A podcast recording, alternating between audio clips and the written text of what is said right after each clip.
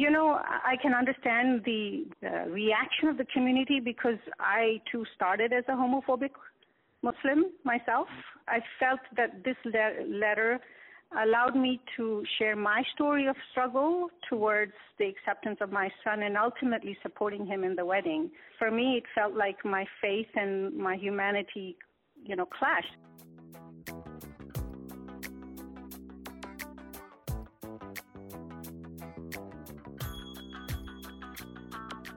Hello, and welcome once again to Jumping Off the Ivory Tower with Prof. Julie Mac. My name is Dayna Cornwall, and I'm the project manager at the National Self Represented Litigants Project. And I'm Julie Macfarlane, the director of the National Self Represented Litigants Project. And this is the moment that Dana always has to constrain me from singing the theme. I don't know why. I just love our theme music. So there it is. It's good you still love it um, now that we're into our fourth season. And I hope everybody else does too. Yeah.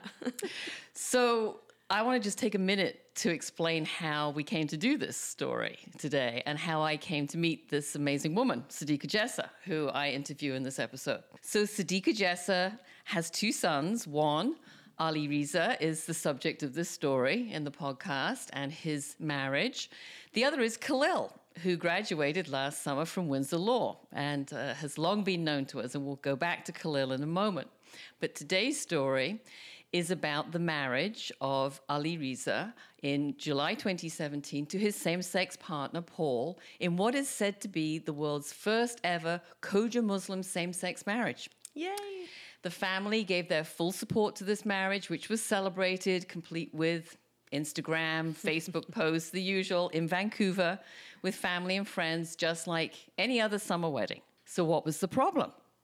Well, Sadiqa Jessa was at the time the Secretary General of the Organization of, this is a mouthful, North American Shia Ithna Asheri Muslim Communities. And the acronym, which you'll hear in the interview, is NASIMCO.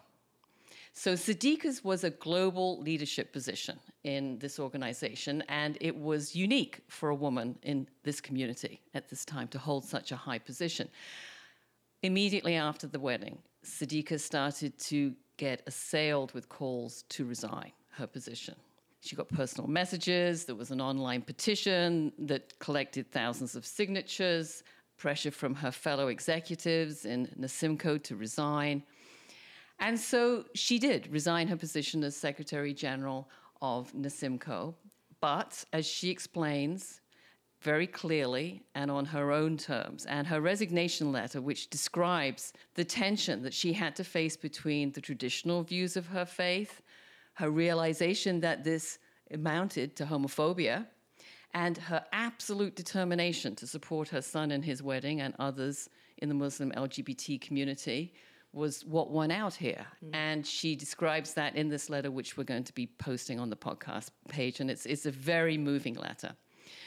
And then after Sadiqa's interview, we turned to Khalil to ask him to add his comments about what it was like watching his mum turn into an activist on LGBTQ issues. And you may remember, if you've been listening to the podcast from the first season, that Khalil did a podcast with us in the very first season called Islamophobia in Our Backyard, right after Donald Trump had imposed restrictions on Muslims entering the US great episode. I think it's actually our most listened to it episode is. ever. It still is our most popular episode ever. So we're going to put that, repost that episode um, on the webpage as well today. So let's listen to my conversation with Sadiqa. Mm-hmm.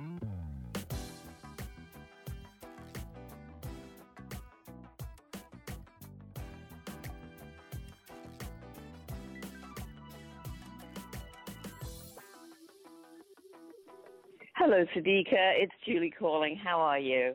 I'm great. How are good. you, Julie?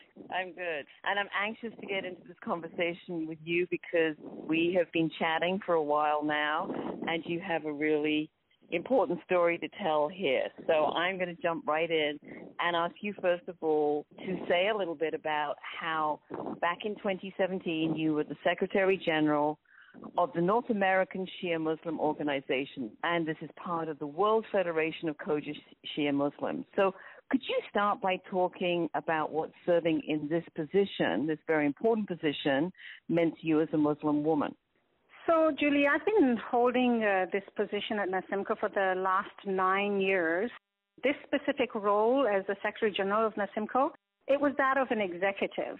And as an executive, the role allowed me to sit at the table of leadership at a global level. So, like NASIMCO represents a group of Muslims that migrated from Africa with roots going back to India, about 140,000 plus in population spread across the globe. Hmm. So, my initial motivation to join this organization was to help develop people. Most of our mosques, which are part of these organizations and community centers, they're all run by male executives. Mm-hmm. And that's how it's been. So there's very minimal representation of women. I would say at this point around 1 or 2% at the most. Mm. And that too has been recent because there's been real work towards engaging more women. I felt I had to start with myself. I mean, in conclusion, for me, it meant being able to sit at the table of leadership that comprised of only 1% of women. And I believe in order to make change, you must be the change in action.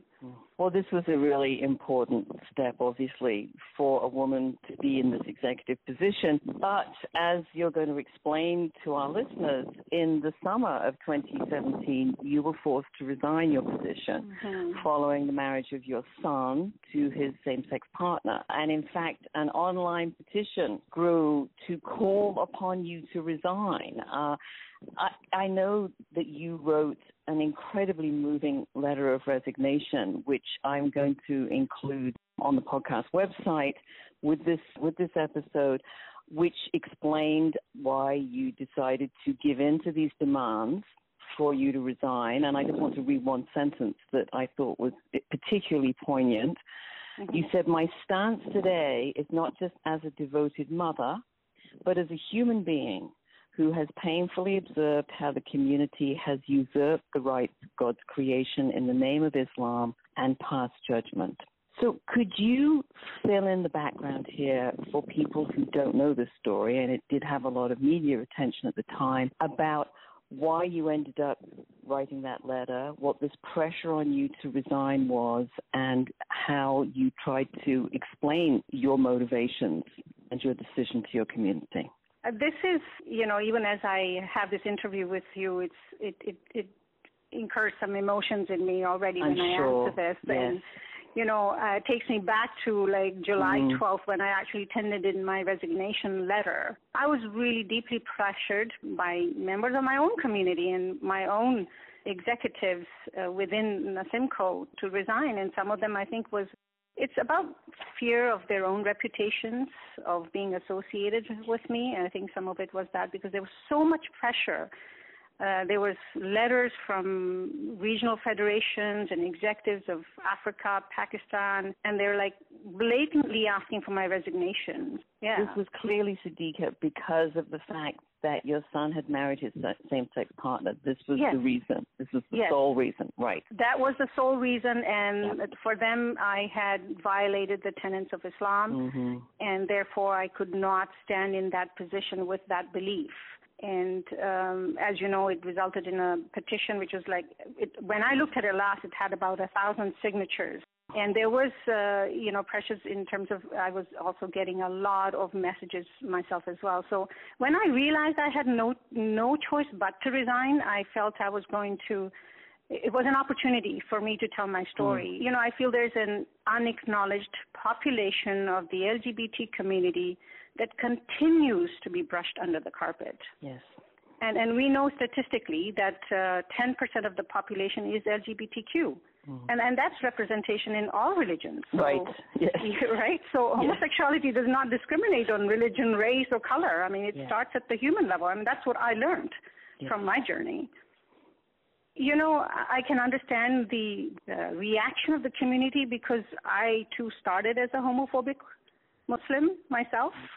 That's so. That's so great, courageous of you to say that so frankly. Yeah, I, I felt that this le- letter allowed me to share my story of struggle towards the acceptance of my son and ultimately supporting him in the wedding. For me, it felt like my faith and my humanity, you know, clashed. And I come from a very traditional upbringing, but a very nurturing and loving family.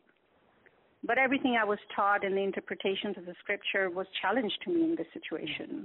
Now, oh. Sadiqa, you have t- you've also told me when we first talked about this that when this story first broke in public, you felt yourself in in what is sometimes called a double bind because you were concerned about reinforcing the conflation between Islamophobia, which assumes that all Muslims are homophobic, hmm. and doing something about this situation that your family was facing. And, you know, we call it a double bind because when a group is maligned and discriminated against, as so many Muslims are in Canada and the US are, then calling out bad behavior inside the community seems like kind of giving a gift to the media. But at the same time, I know you felt that your community, every community, has to be able to confront homophobia. So, what's the balance here? What's what? What was the answer here? That's interesting, Julie, because this word double bind, I'd never quite understood it until I think I faced it myself very clearly. Yes, yes. Right? I mean, how do you? I mean, how do you confront homophobia in the Muslim community without giving fuel to Islamophobia? And that's a discussion Yes. we as a family had when we were faced with this. The, the first thing is to be able to acknowledge that this exists. Only then can you go towards understanding. And, and I think perhaps in my community, this incident provided some level of acknowledgement of the existence of the Muslim LGBT community. Yes, yes. And, and, and yes. therefore giving some space for understanding and conversation. I was, you know, the, as a family, we, we were afraid that our message may be, you know, not clearly heard as to what we mean by by the the LGBTQ representation in the Muslim communities.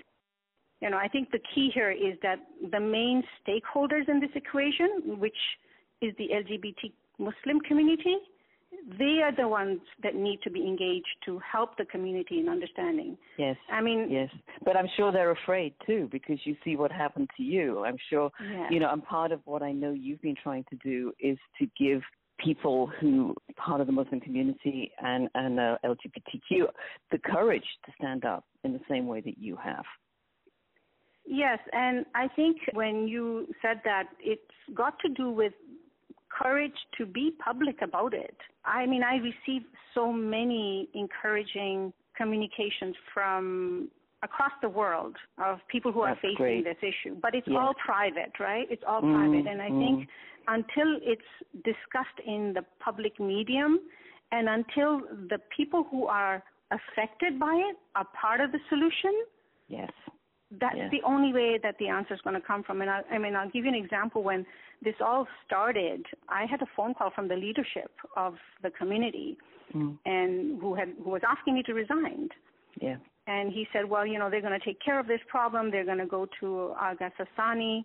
Aga Sistani is known to be the highest scholar uh, that many Shias go Yes. to for their guidance. Yes. Just like you kind of have the Pope. This is a similar way. So they were to go uh, to seek guidance on what to do and get answers. So of course, you know, I asked, well, who from you is from the LGBT community that is going to accompany you? And he just like laughed at me.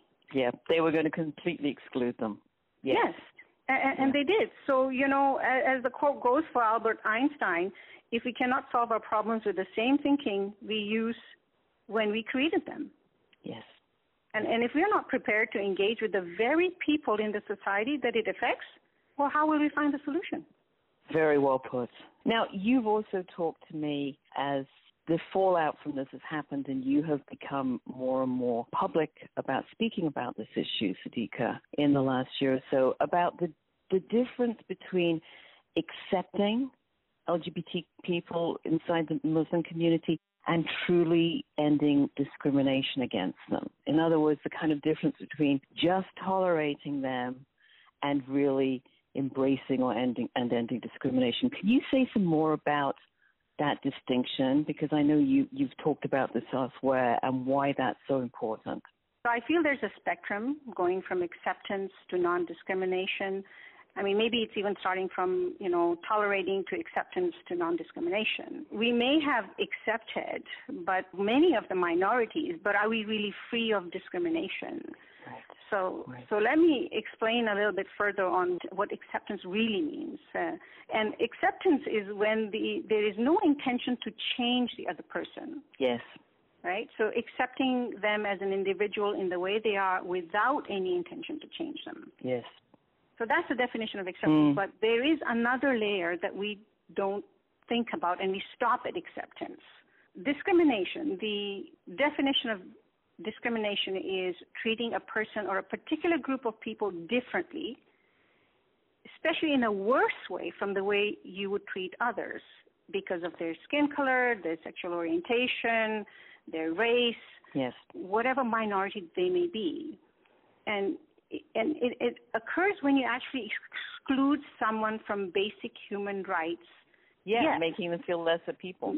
Yes, and and lesser people, you don't uh, make them um, the privileges that you enjoy. You make them uh, not so much available to them. So you're kind of excluding them or making it difficult for them to reach those. And Yes.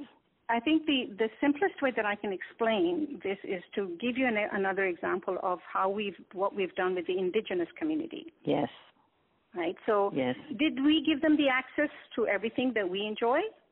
No, we didn't. And and and as a result, the indigenous community has not been able to progress and reach Mhm, the human mhm. potential, right? So their their community And that is affects affected the whole community. Yes. affects the whole community. So, so we have to acknowledge the fact that we created the issue that we are facing today. So, um, and so we failed to give them the access that we enjoyed. And the same is true of the of black people, and therefore we have initiatives such uh, wonderful campaigns as the Black Lives Matter. Yes. So it's the society that limited their access today, and now we're trying to reverse that for the indigenous community and the black community when we played a big part in it. So for me, it's no different for the LGBT community. Yes. We're doing the same thing with them. Yes. And it's high time we need to bring that out as well because that's not acceptable either. When, when we limit their access to basic human rights and we stand in the way to reach the fullest of their potential, it affects the human character. It, it, they can't be, you know, the greatest contributing members of society. Right. And for your son, his choice of a companion was a basic human right that you were going to defend. Exactly. Yeah. Everybody deserves to have companionship in their life. I mean, Yeah. it's an important part of human need.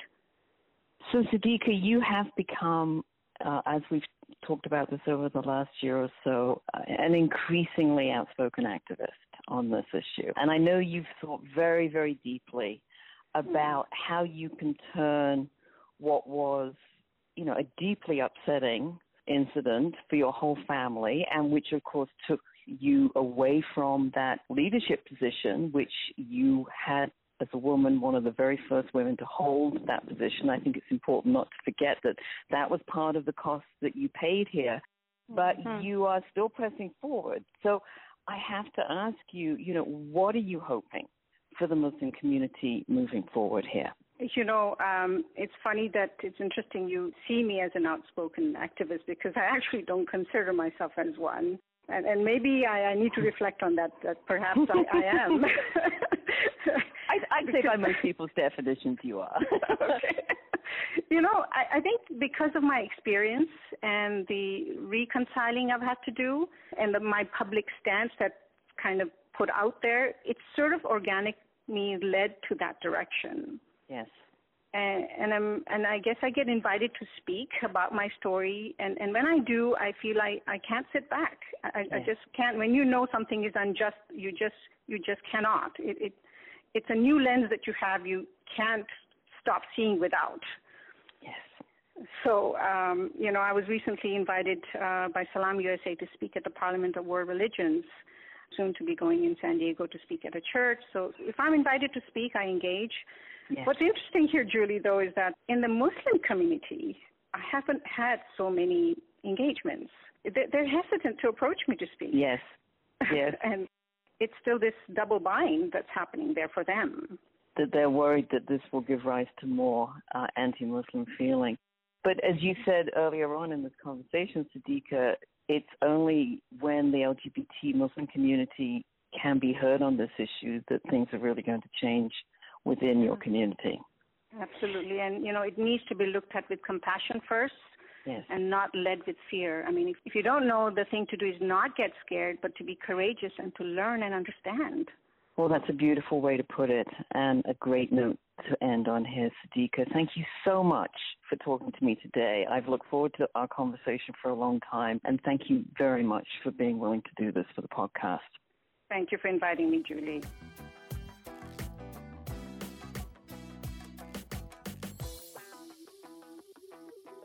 Hello, Khalil. Hi there. Hi, how are you this morning? I'm doing well. How are you? I'm okay. Thank you so much for doing this on your way to work. That's terrific. And you know that I really wanted to include a short piece from you on this podcast that your mother has done with me because I mm. Came to know about your family story and you introduced me to your, your mother, Sadiqa, while you were still a student at Windsor Law. And I know, Khalil, that your mom has in many ways been a role model for you, including your own activism. So I wonder if you could begin by saying something about how cool it is to have a mother who stands up like your mom has done here. it's very cool. Well, I'm I'm very lucky to have a mother like that and somebody who makes her own story and tells her own journey and is truthful about the experiences that she has. And I think most importantly, a mother that is willing to grow and learn from from her children as well, you know, from Yes. the experiences that we have. And I don't think Yeah. every parent is always willing to grow and learn from their children. And so I'm I'm lucky that I have a mother who, who does that. And I'm wondering what it's been like for you as her son to watch this process of her going through this change of her own views and then standing up and speaking about them so so publicly and effectively. You know, I am not completely surprised that she's speaking out uh, in the way that she is. And you know, yeah, I think my mom would say that she is. She wouldn't say that she's an activist. No. don't think she would. She she And so- absolutely does not, but she is unintentionally, I think.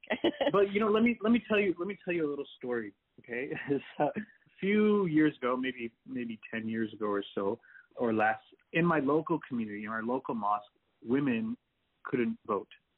Uh, they couldn't. They, they weren't in the the um, general electorate, and that was Right. because of the way that our membership structure was set up. It was a bar for women to join the community. right. Let me tell you what my mom my mom did. She became a member before there were any women members. She got voted onto the membership committee uh, of the community. She recruited a whole bunch of women to join the community, and then she brought. Uh, she waited two years for them to become full members. She created a new membership structure. She put it through the general, and she got it passed against a an executive committee that was quite hostile to it. And as a result, we had in our community we have 50% men and 50% women voting members. Wow, fantastic. She wouldn't call herself an activist even in that scenario. Yeah. She just says, "Oh, that this is an injustice, and I'm just going to It needs to be you know fixed. resolve this injustice myself." Yeah, yeah. And I mean, one of the things that I really admire about your mom, and I admire many things about her, is her intuitive logic about how you go in and deal with an issue like this and make it really Mhm. clear and really transparent what's at stake here, and, and as, as you say, always to speak her truth.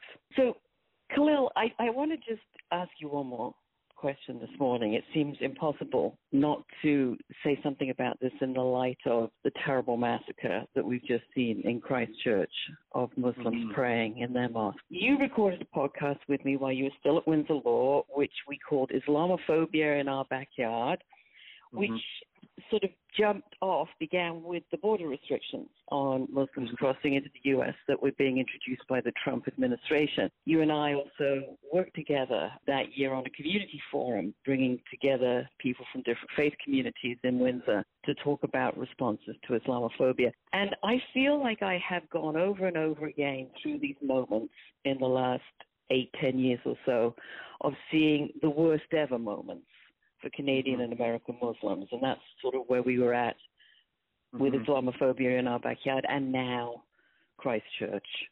So, Mhm. what do you want to say to people listening to this podcast today about the need to stand up against Islamophobia, but still to call out homophobia when they see it inside any religious community?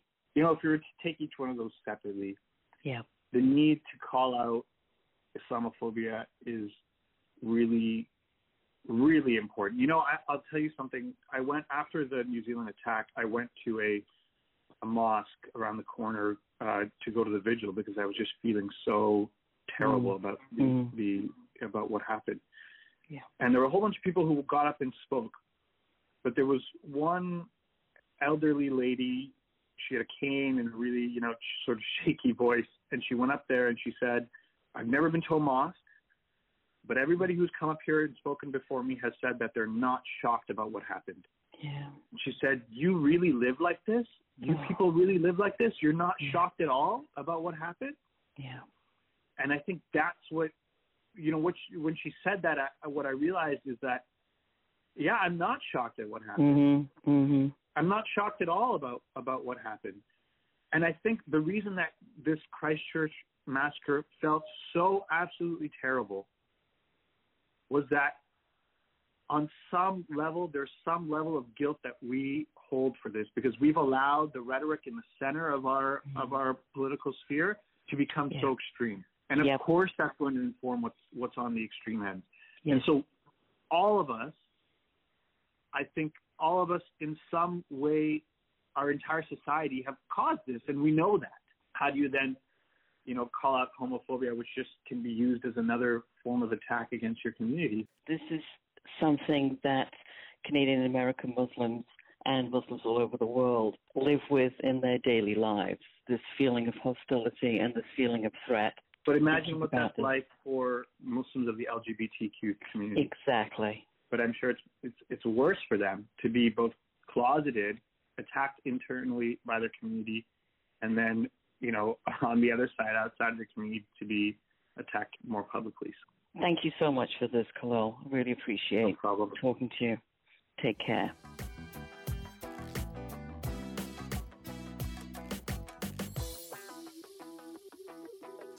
Such a good conversation. Two good conversations. Yes. Really, I just love this family.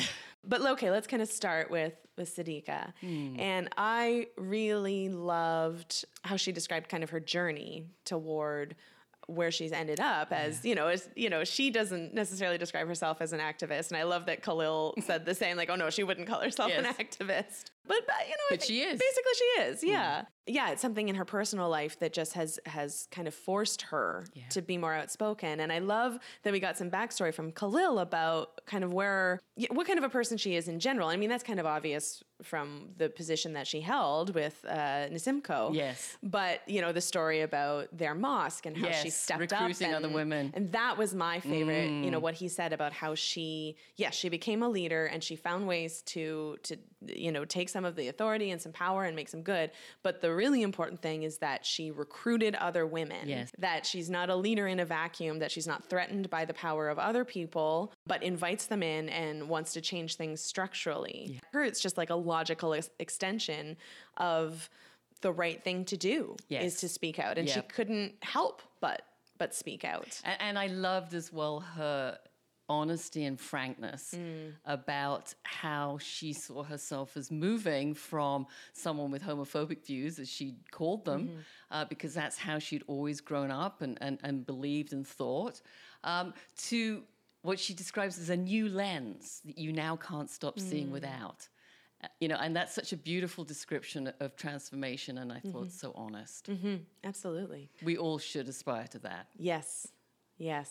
And then another thing that we wanted to dissect a little further is, and it came up in your conversation, of course, with Sadiqa, was this difference between kind of tolerance and mm. acceptance, which okay, that's that's good. That's as a kind of a baseline. Step that's one. step one, yep. But what of course we really need is inclusion and a more active i mean there's a difference of course between just saying like okay yes i accept that you're a human being with with rights and you know you don't hurt me and i don't hurt you but what needs to come next is moving our society and our our institutions and everything toward okay how can we actually make things more equitable how can we right. bring everybody to the table and really i guess you know involve everyone and celebrate who everybody yes. is yes and i and i loved that that Sadiqa you know made that point about when there was some consideration of a discussion of this on a policy level within the organization she asked and was told, no, we're not inviting any LGBTQ mm. Muslims along. And, and that, you know, that is so resonant with the work that we do. We're mm-hmm. always trying to get the people to the table who this is about, because mm-hmm. without them, you can't build the solutions. And, and I thought that it was a, a, a wonderful, the story is a wonderful metaphor mm-hmm. for how we move on all kinds of fronts where we're not treating people equally. Mm-hmm. Yes, Black Canadians, Indigenous Canadians, yeah. uh, of course, that parallel can be drawn to all sorts of, of groups. And then finally, I know you wanted to oh, to mention. Yeah, I just loved when Khalil said that he felt uh, really privileged to have a parent who was willing to learn from her children, mm. because that is a personal goal of mine. And you know, my daughters and son might not necessarily agree that I do that all the time, would. but I do try, and I certainly turn to them for counsel. And I feel very lucky that I can I can get into their brains on things that they may have a deeper understanding of than I do because they are a different generation. Moms like you and Sadiqa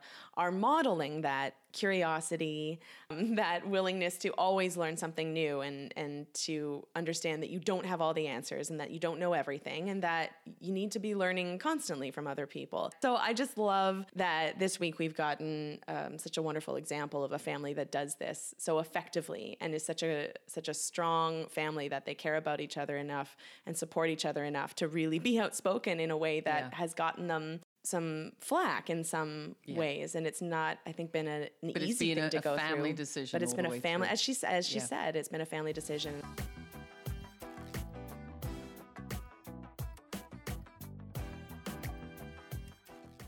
In other news, welcome back to another segment of In Other News, where we share some updates from the world of access to justice. First up, we're showcasing Daedalus, the Journal of the American Academy of Arts and Sciences, and its winter 29 issue on access to justice. This issue of the journal examines the national crisis in civil legal services facing poor and low income Americans.